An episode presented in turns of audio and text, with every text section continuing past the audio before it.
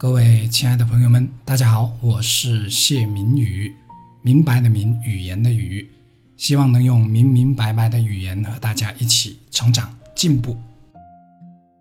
有些树呢，很快就长大长高了，可却因根系不够深，木质不够结实，而经不起太大的风吹雨打。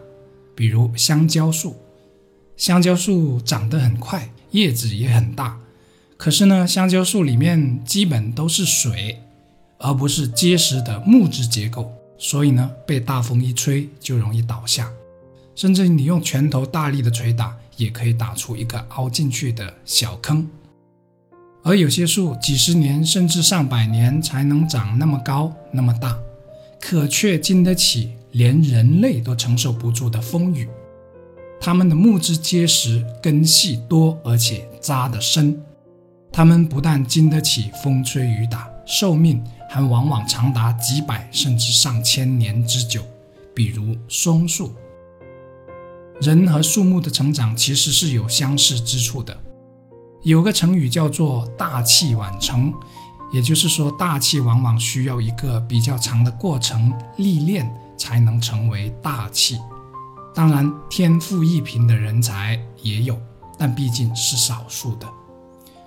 我们每个人的成长和进步都需要一个过程，只要你给自己充分的时间成长，而不是急于求成，你就越有可能成为一棵经得起风吹雨打的大树。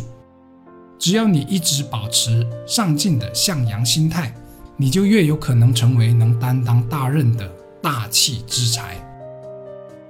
能力和技能的沉淀积累自不必说。我们性格上的调整也是人生极其重要的一环，乃至决定着我们的人生幸福与否。有朋友时常对自己自怨自艾，比如说：“哎，我还是老样子啊，我就是改不了的了，没救了。”其实我时常也有对自己失望的时候，可当我有一天从树木的身上发现不同的成长规律时，我才得以知道万事万物的发展。都需要一个过程的，尤其是在性格改善方面。没有小孩可以在半岁时学会走路，也没有小孩在一岁时可以很好的学会跟人用语言交流。这是所有人类通用的规律。虽然有神童，可神童毕竟是少数。而性格的改善规律便是需要漫长。